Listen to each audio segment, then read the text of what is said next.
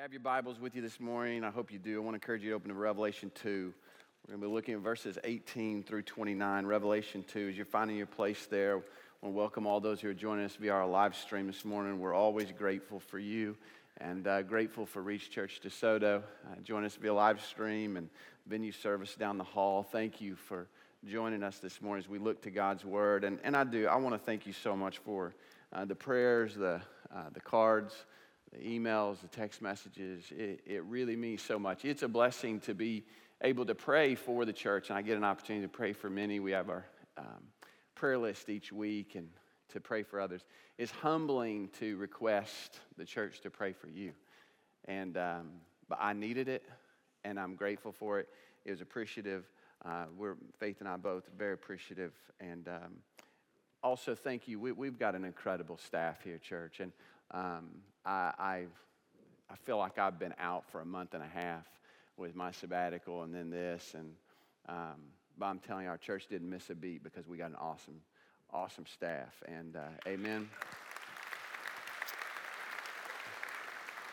And so I, I, uh, I, I, was really grateful, uh, Pastor Kelly, Pastor Jim, Pastor Kent, Pastor Bill, those who stepped in. And uh, tell you what, isn't it good to have a Dr. Allen right up the road who can I'm telling you, amen. You can let him know. Me and my family last week were blessed to be able to hear him lead us in the study of God's Word. I'm just grateful. So grateful to be here with you today. Let's turn our attention to God's Word. Revelation 2 18 through 29. You know, uh, you may have heard the story of the guy who, a Civil War soldier who couldn't decide which, which side he wanted to be on, so he put the coat of the North on and the pants of the South. And guess what? He got shot at from both directions. And uh, that's what happens to the compromiser. What we're going to find out this morning, just very similar to the church of Pergamum, Thyatira is going to be a compromising church. They're a tolerant church. They have, they have good qualities, as we're going to see this morning, but they're tolerating a false teacher who's leading people astray. In the process, they're compromising the areas of truth and morality. I think so often, not, not only individual Christians, but churches, we, we fool ourselves into to believing that we can uh, compromise and tolerate sin and God's going to be okay with it. That, that maybe we're the exception to the rule and, and we can compromise in the areas of truth or compromise in the areas of morality and that God would somehow let it slide. And what we're going to be reminded of today is that yes, God is patient, and yes, God is gracious, but God is also just, and God is also holy. So I pray that God would speak to us. Let's just read this passage this morning. Look with me, verse 18.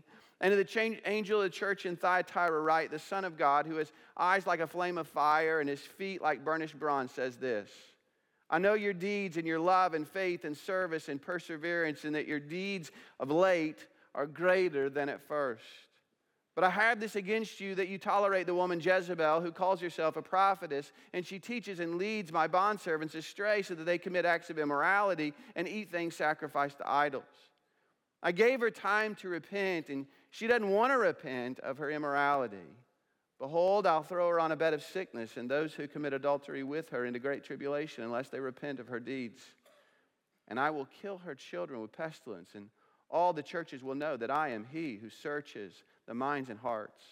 And I will give to each one of you according to your deeds. But I say to you, the rest who are in Thyatira, who do not hold this teaching, have not known the deep things of Satan, as they call them, I place no other burden on you. Nevertheless, what you have, hold fast until I come. He who overcomes, and he who keeps my deeds until the end, to him I will give authority over the nations. He'll rule them with a rod of iron as the vessels of a potter are broken into pieces. And I also have received authority from my Father, and I will give him the morning star. He who has an ear, let him hear what the Spirit says to the churches. Father, we thank you this morning for your word. God, what a privilege it is together as your people around the truth of your word. And to know this morning that it is living and active, it speaks to us today. And that is my prayer, Lord, that you would speak to us corporately and individually. The Holy Spirit, you would make the Word of God alive in areas where we need correction, correct us. We need discipline, and discipline us. To those who need encouragement, encourage. To those who do not, do not know Christ, we pray, Lord, that you would reveal the beauty of Christ today. They would be drawn to him and know his salvation. Lord, bless us today as we look to you and to your word. And we pray this in Christ's name. Amen. You'll note there in verse 18 that just as he has done with each of these letters, he identifies himself. And he identifies himself as the one who has eyes like flames of fire. It's a reminder as we looked at this is a description from chapter 1 that Christ sees and knows all things. You know, as we as individuals, we have the ability to fool people. We can create the, the facade, the illusion of holiness. But the eyes of Christ see through every facade, through every illusion, through every mask. Christ knows everything about you. He knows not only what you do, he knows why you do what you do. He not only knows the action, he knows the heart motivation. He has eyes like a flame of fire. He also says he has feet like burnished bronze. When we studied this in chapter one, it was a reminder that these are the feet that crush all of his enemies.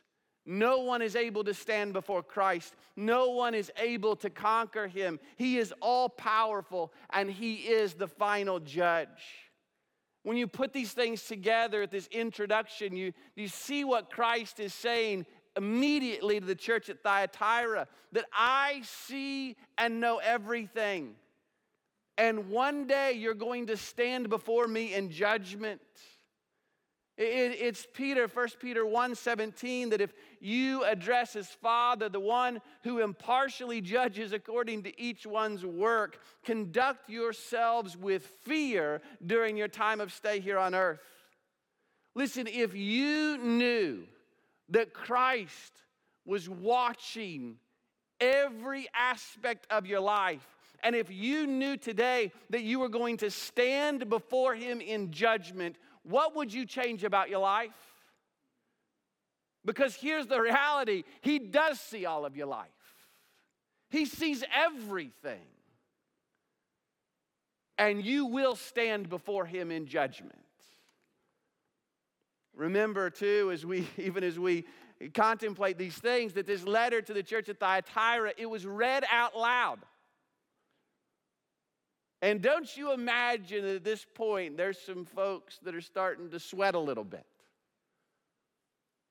starting to squirm a little bit as they contemplate the reality that Christ is the one who sees all things. And he's ready to tread some folks down. But Christ doesn't immediately move to a rebuke. He, he gives a commendation. Look at verse 19. They're commended. I know your deeds and your love and faith and service and perseverance, that your deeds of late are greater than the first. What a great commendation. This is obviously a, folk, uh, a church that has a history of doctrinal faithfulness. They, they have a heritage of love towards one another. They have a reputation of hard work and perseverance. And he even says their deeds of late are greater than at first. In other words, they didn't just start out well. This was a, this was a church that continued to grow and mature, that they were, they were maturing their faith. They were growing in their love for one another. The fruit of the ministry of this church is growing and spreading. It's a, it's a remarkable commendation. They've started well and they're growing. However, is it possible? Is it possible to be a church that starts out really well? Is it possible to be a church that starts out well and continues to grow, but then becomes doctrinally dry and gets away from the truth of God's word and the holiness of Christ, and they, they end up just being a relic of what used to be? You drive by, have you driven by any churches that you look at and say, well, at one point that was a thriving, growing church? And now it's just a relic. I mean, you go to, you go to Lawrence, drive through Lawrence, and there is a building that is obviously was a church, and now it's a cat hospital. It makes me mad. It's disgusting. But, folks, it, should be a reminder that no church is so great that it can't fall. No denomination is so great. No parachurch organization is so great that if they get away from Christ, if they get away from His Word, when they get away from His holiness, they will not simply become a relic or a museum of what used to be. So in verse 20, there's a rebuke. Because while they're growing in faithfulness, there's also an evil and sinful growth that is developed in the church. And if it's not addressed, it could become fatal. It's similar to, uh, you know, go to a doctor's visit and uh, they do the blood work, the lab tests, all those things. And you sit in there and they say, boy, the, this is good, that's good, the heart's good, liver good, th- those things are good, cholesterol's good. But there's this one issue over here and they just kind of glance through all the good things, but then they really focus in on that one area of concern. Why? Because that God, doctor, if he's good, he knows that it doesn't matter how good these other areas are. If you don't address this, it'll overwhelm the good heart and the good liver and the good kidney. And Jesus is a good doctor. And he knows, great start, doing well. But if you don't address this area, it'll overwhelm all your past faithfulness.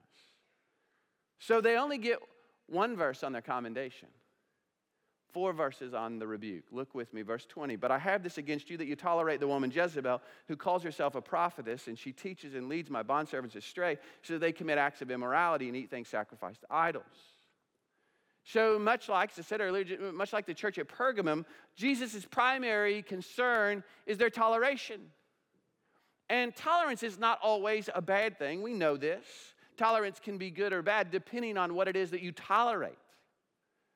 And here, the, the, the church is tolerating a false teacher, a self appointed. Notice that she calls herself a prophetess. In other words, this is not a woman who was humble and went to the church leadership and said, I've got this gift and how can I use it in service to the body? No, she just declares herself a prophetess and starts teaching error.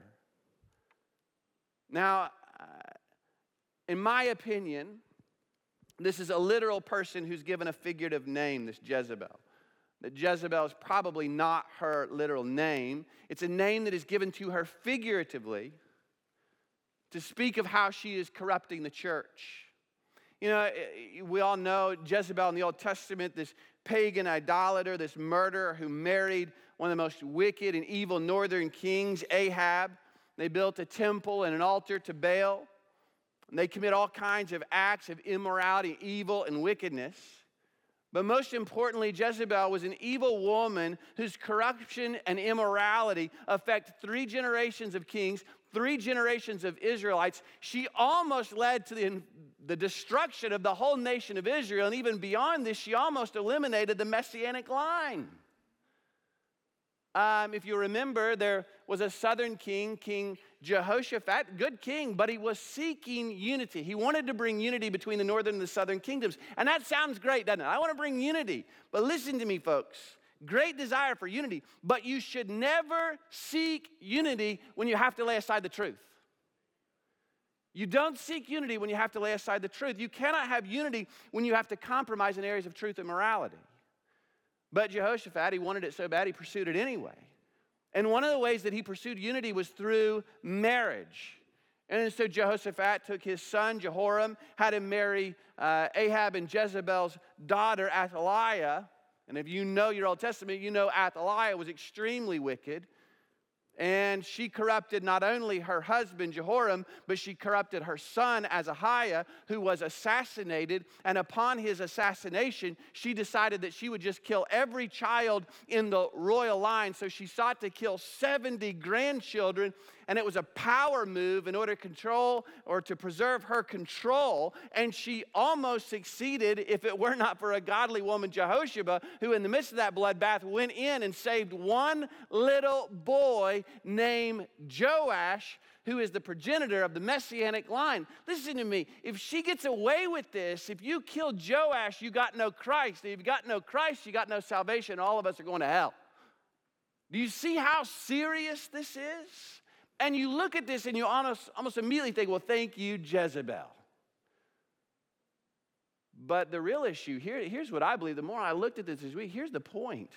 Jezebel was bad, but the real problem was you had two Jewish kings who compromised the areas of truth and morality. Ahab should have never married Jezebel. He knew that it was, you're not supposed to marry a pagan idolater. They could be a Gentile, but they had to convert to Judaism and trust the one true God. He compromised. And then you got another king, Jehoshaphat, for the sake of unity and peace. He compromised. The, the thought probably was, well, a little immorality is not that bad. I mean, not that bad. We can compromise a little in the area of truth. We can overlook these things. And guess what? Their compromise and their tolerance led to the, the, downfall almost of an entire nation and almost eliminated the messianic line, all because the leadership. Jezebel was bad. You look at this, you want to point the finger at somebody. The leadership of the nation decided they were going to compromise and tolerate evil, immorality, and lies. And when you take this over and you apply it to the church, do you see what Christ is saying? He's speaking, I think, specifically. These are to the, to the angels. We've talked about the leadership of the church. You're tolerating and giving a pass to a false teacher who's leading the church away from God's word and into all kinds of immorality. And Christ is saying, if you will not address this issue, it's going to destroy your church. I'll remove your lampstand. Now, as I was thinking about this, I constantly thought, why in the world would they tolerate this? Why would the leadership decide to give a pass on a woman who's self appointed, she's sinful, and she's teaching error? Now, let me tell you what I think. First of all, it was obvious she was a charismatic leader. It's pretty apparent she was a gifted communicator. It's also apparent that she's gained a fairly large following. And I believe what happened, quite frankly, is what still happens far too often today. That the leadership probably said, hey, if we deal with that person, if we deal with this lady, or as we might say, if we deal with that pastor, if we deal with that leader, then a bunch of people are going to get upset, and some folks may leave our church, might create some division, and we want to keep peace and unity and so, in the name of the noble cause of unity, they allow truth and morality to slide. And again, I cannot be more clear on this. There is no real unity if there is no truth.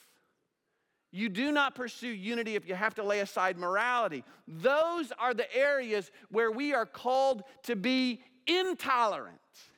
And if we have to part ways with some folks, we part ways but we will not compromise when it comes to the truth of God's word and the holiness of Christ. And so in verse 20, she leads people astray so they commit acts of immorality and eat things sacrificed to idols. Now, apparently, she was Gnostic in her teaching. We've talked about this before. Uh, so these people taught the deep things, deep spiritual things that no one could know, these deep revelations. And that was all that really mattered. The flesh didn't matter. That's kind of infantile thinking. We've matured and grown. We got these deep things. So the idea is quit worrying so much about your flesh. If you want to be immoral, that's okay. If you want to be a drunkard, go for it. If you want to engage in some temple prostitution, no big deal. That's okay as long as you have these deep spiritual revelations. And as we think about this week, does this not in many ways still occur today? that people say, well, you listen, I, I'm, I'm deep in my understanding of God's word. I've got these deep revelations. I've been following God for a long time, and I know more than the, the average person does. So, what does it matter if I drink a little bit over here, maybe get drunk in my own home? What does it matter if I go watch those vulgar movies? I'm mature in my belief. Surely it won't affect my mind. What does it matter if I gauge you a little pornography over here? I'm still reading my Bible and I go to church. I'm mature in my faith. And folks, it is a fungus, it is an infection, it is a cancerous tumor. And if you do not deal with it, it'll destroy you. Just as it would this church, Jesus is saying to the church, You've compromised. And compromise leads to corruption, and for a lack of a better term, to give us another C, corruption will lead to you being a carcass. And I believe you can apply that individually and you can apply that corporately. Remember, it's normally not some big issue, it's a little compromise here. And it leads to corruption and eventually death. Christ is saying, I'll remove your lampstand. You become a relic. Look at verse 21. God says, I gave her time to repent. She doesn't want to repent of her immorality. You know, the overwhelming truth of the Old Testament, when, when you read the Old Testament, I've been reading 1st and 2nd Samuel personally, and uh, you read the Old Testament, you read the New Testament, whether it's the church, the people of God in the New Testament, Old Testament, the overwhelming truth that sticks out to me is not necessarily the sinfulness of man, which is very evident, but the overwhelming truth is the patience of God. How patient God is. You know, often I pray and say, Lord, thank you for not giving up on me. If I were you, I'd probably kick me to the curb a long time ago. God is so patient. And he's patient with this woman, and it, it appears obvious that at some point, because there's some faithful men and people that are still there, and it appears to me that there's been some faithful people who have gone to this woman and called her to repent. And said to this Jezebel, You're going down a path, you can't do this anymore, you need to repent. Guess what? She don't want to repent. Because she don't want to let go of her immorality and sin. I mean, we probably you probably experienced that. You know somebody who's going down a path of destruction and they're engaging in sin that you know is going to lead to you go to them and you say, Don't you gotta repent. You need to repent of the sin and turn back to Christ. They don't want to repent. Why? They don't want to let go of their sin. They just like their sin too much. They prefer their sin more than they want Christ. And, and I, I think here's the deal. What you need to know is there comes a point when God's patience wears out so many, too many people presume upon the patience and the grace of God. I think the idea is that because God has been gracious and patient in the past, He'll continue to be. Or maybe because God hasn't judged in the past, He won't judge in the future. Listen to me. God is patient, He is gracious, but His invitation to salvation, His invitation to repentance, is not open ended. At some point or another, judgment does come. And so God says in verse 22, Christ says, Behold, I'll throw her on a bed of sickness, and those who commit adultery with her into great tribulation, unless they repent of her deeds, and I'll kill her children with pestilence. And all the churches will know that I am he who searches the minds and the hearts, and I'll give to each one of you according to your deeds. Now, I, I believe that Christ is talking about physical judgment that would come upon this woman and her children, that her followers. I, I take this very literally.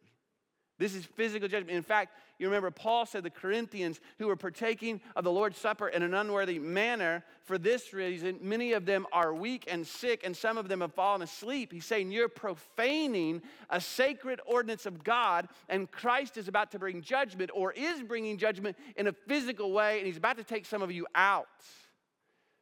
You know, if you want to know how serious a sin is to the heart of God, then see how God reacts in judgment. I, we often think that the punishment should fit the crime. That's kind of the way our minds work. But biblically, scripturally, we should think of it this way the severity of God's judgment indicates the severity of the sin. And Jesus, you can't read this and not see that he takes this incredibly seriously. Jesus is saying, I'm about to make an example of this woman, and I am going to glorify myself in my judgment upon her so that the rest of the churches around here are going to say, There is a God who sees and knows everything and brings judgment. You know, you, you read this, boy, even as I'm saying, you read again, you see, this is so severe. I mean, the language that Christ uses here is, and some would say it's extreme. And if we're not careful, we'll be tempted to say, well, it's just a little, in, it's just a little uh, doctrinal error. I mean, she's just getting off a little bit of God's word. I mean, what in the world's going on here?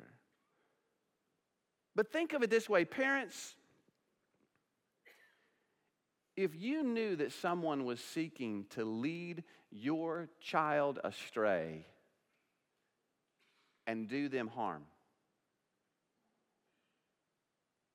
Uh, husbands, think of it this way. If you knew that somebody was trying to lead your wife astray and do her great harm, I would imagine that you would be incredibly intolerant And I would imagine that you would be incredibly severe in your judgment. Listen, we are the spiritual children of Christ, and we are the bride of Christ. And the love of Christ for his church and his people demands that he be intolerant of those who seek to lead his children astray and do them harm. And his love for us demands that he be severe in his punishment. No church and no person in the church is so great that they can depart from Christ, depart from His Word, and lead His children astray and think that they will somehow escape His judgment. And be reminded today that Christ reserves the right to take anyone out that He so desires and to remove the lampstand from any church that departs from him. Well, look at verses 24 and 25. But I say this to the rest who are in Thyatira who do not hold this teaching, who have not known the deep things of Satan as they call them. I place no other burden on you. Nevertheless, what you have, hold fast until I come. So Jesus speaks now to those who do not hold this teaching, those who have not been led astray, those who are seeking faithfulness. They have not known the deep things, and notice what he calls them here. They're deep things, all right, but they're not the deep things of God, they're the deep things of Satan. Doctrinal error is not just a little error, it is satanic. It is deceptive, it's satanic. So Jesus says to the faithful, what you have, I don't add anything else to you. Um, probably a quotation from Acts 15 when the church council met and they were talking about um, these Gentiles who were coming to faith. What do we give? Do we, do we call them uh, to be circumcised, to do all these other things? And they said, We lay no other burden on you.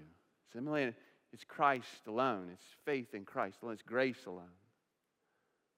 Then he says, hold fast. That is what we do. He makes this really simple. We hold fast. We, we hold fast to Christ. See, it's really hard to improve upon Christ. The one who is God, who left the glory of heaven, entered in the filth of humanity, died on a cross for our sins, conquered the grave, and his resurrection and now offer salvation as a free gift through faith in Him. You don't improve upon that. You know what you do? You just hold it fast. It's really hard to improve upon the perfection of God's Word. You don't exceed it, you don't change it, you don't add to it, you hold it fast. You hold fast to the cross of Christ. It's really hard to improve upon Calvary, where Christ, where God poured out his wrath and his judgment on his perfect Son. And he atoned for our sins in his death so that now the righteousness of God could be imputed to our accounts through faith. You don't improve upon that, you hold it fast. You don't improve upon the perfection and the beauty of the church. Where God brings about through faith in Christ the greatest unity ever known to man. That in Christ Jesus there's neither Jew nor Greek, slave nor free, male nor female. We're all one in Christ Jesus. You don't improve upon those things, you hold them fast. You don't move as the reformers said, and I mentioned earlier, it's grace alone, it's, it's faith alone, it's Christ alone, it's Scripture alone, it's the glory of God alone. Hold fast. And let me take this opportunity to remind you that we are a church that believes that God has spoken perfectly in His Word, and we could care less what anybody else thinks about us. We believe that God's word is perfect. And his word is the final say. But we do so recognizing that just as there was in Thyatira, just as there's always been throughout the history of Christianity, so it is today, that there's always pressure. There's always pressure to move. There's always been. There was in Thyatira. So it is today, this pressure to say, well, homosexuality is not a sin, it's not that bad. Well, God's word is pretty clear. We don't move. People say, well, you can just choose your gender today. Well, no, Quite frankly, God has made us fearfully and wonderfully. We're made in His image. And you don't get to pick. That's what God's Word says. People say, well, know, the Bible is not really reliable in the areas of history and science. This idea that it's partially inerrant. No, it's perfect. It's inerrant. And so the pressure is strong, but we hold fast. We stand on the truth of God's word and we will not be moved. You know, as you read the Old Testament, you read the nation of Israel, they never lost a battle because they didn't have a good enough military. They never lost a battle because they didn't have enough money. They lost because they were unfaithful to God. Listen, we can lose people. Quite frankly, you don't need me. The one thing we cannot lose is faithfulness to Christ and His Word. That's where we will not be moved. You know, when it comes to non believers, non believers that we live around, we work around, we seek to be tolerant. Oh, Christ said he was not sent to the healthy but to the sick. We learned this last week. Christ sought to be around sinners, Zacchaeus. That's who we're to be. We, we rub shoulders with sinners. And we don't hate them. We don't persecute, we grieve for them. We compel them to trust Christ. Now, now, we don't agree with their errors. We say there's only one way to God, it's through faith in Jesus Christ. They say, no, there's many ways. And we say, no, somebody's got to be wrong here. And we hold to the truth. So we don't agree with them. We don't slide, but we love them. We tolerate them. Now, now listen to me on the other side of this. When someone wants to become part of us, when someone claims Christ and says, I want to become a part of this family of faith, when you enter into this body, the church, at that point, we all submit to King Jesus. We all submit to Christ. And what you think, your opinions at that point, they don't matter anymore. They carry no weight. So in this house, we will not tolerate unbiblical and ungodly ideas. We follow the Word of God. And, church, let me say this it is a struggle. We, we have a lot of Sunday school classes and discipleship groups. And we have to ensure we require certain you because we know this thing can so easily get off the rails. And no one is too important. No one. I said this earlier, including myself. If I depart, I'm gone.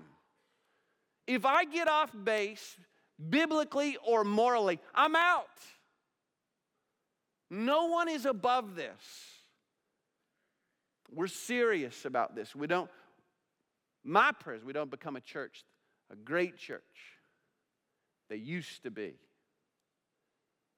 Verse 26, there's a promise here, a couple of promises. He who overcomes and who keeps my deeds until the end, to him I will give authority over the nations. He shall rule them with a rod of iron as the vessels of the potter are broken to pieces, as I also have received authority from my Father. To him who overcomes, who perseveres, we talked about this, the one who is faith, not perfect, but the one who is striving struggling towards faithfulness to the very end. And he quotes from Psalm 2, one of my favorite Psalms, when, when uh, Christ speaks of the declaration that God made to him, when he says, Surely I'll tell of the decree of the Lord. He, he, he said, Ask of me, and I'll surely give you the nations as your inheritance. The very ends of the earth is your possession. You shall rule them with a rod of iron. You shall shatter them like earthenware. What's interesting is in Psalms 2, that is spoken to Christ. God speaks to Christ. Here, do you see this? This is Christ speaking to his people. That you and I, who trust in Christ, who hold fast to Christ, who overcome, we become co heirs with Christ. And as we'll see in Revelation, we rule and reign with Christ. We are a group of people who, right now, we have uh, we bend the knee to Christ. He's King. We submit to Christ as King. We know He is King. According to Psalm 2, God says, I have established my King. But his kingdom is not fully established here on earth right now, is it? And so we're a people who bend the knee to Christ. And in many ways, oftentimes we look pretty foolish, don't we? The world ridicules us, mocks us. Where's your king? But what do we know? He's king. And one day his kingdom will be established. And on that day, guess what? We won't look so foolish anymore. And we'll rule and reign with Christ. Man, what a great promise that causes us to persevere. We struggle, we fight because we want to we want to know that day when Christ is established and rule and reign with him. But there's another promise in verse 28, and I'll give him the morning star. He has an ear to hear. Let him hear what the Spirit says to the churches. The morning star, you know who the morning star is? We find out in Revelation a little later. The morning star is Christ Himself. Do you see what Christ is promising His people who overcome, who persevere?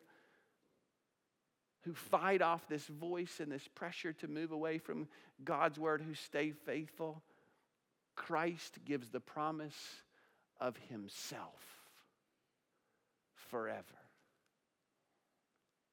And if you are here this morning and you truly know Jesus, you know this. There's no greater promise than the promise of abiding in the physical presence of Christ forever. This one that we have followed by faith, that we've given our lives to and submitted our lives to, the one we strive to know and to live like, and we fellowship, but we, we see through a glass dimly. But the promise is one day face to face no greater promise than the assurance of Christ. So, do we have a song this morning? Oh, yeah. Maybe you've heard this one. Blessed assurance Jesus is mine. Oh, what a foretaste of glory divine. Heir of salvation purchase of God, born of his spirit, washed in his blood. Perfect submission, all is at rest. I and my Savior am happy and blessed, watching and waiting, looking above, filled with his goodness, lost in his love. This is my story. This is my song, praising my Savior all the day long. Father, we thank you this morning for the promise of Christ to those who have trusted in him,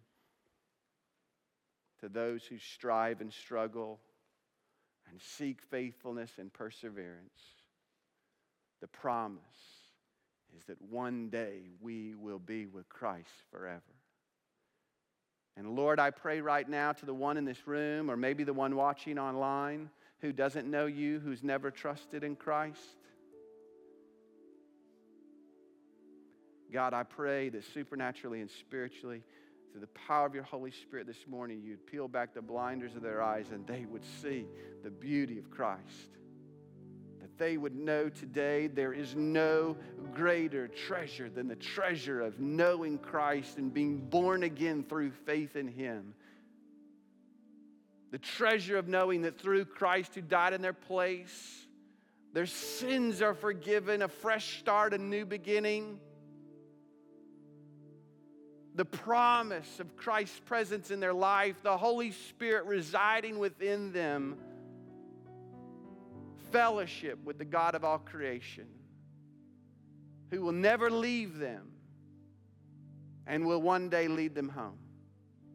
The promise of heaven, the promise of an inheritance that's imperishable, undefiled, and will not fade away, reserved for them through the power of God by means of faith God, I pray this morning. I pray that they would repent of their sins, they would turn and trust in you. And God, you would bring about that good work of salvation in their heart. Lord, we love you. We praise you. We pray this all in Christ's name. Amen.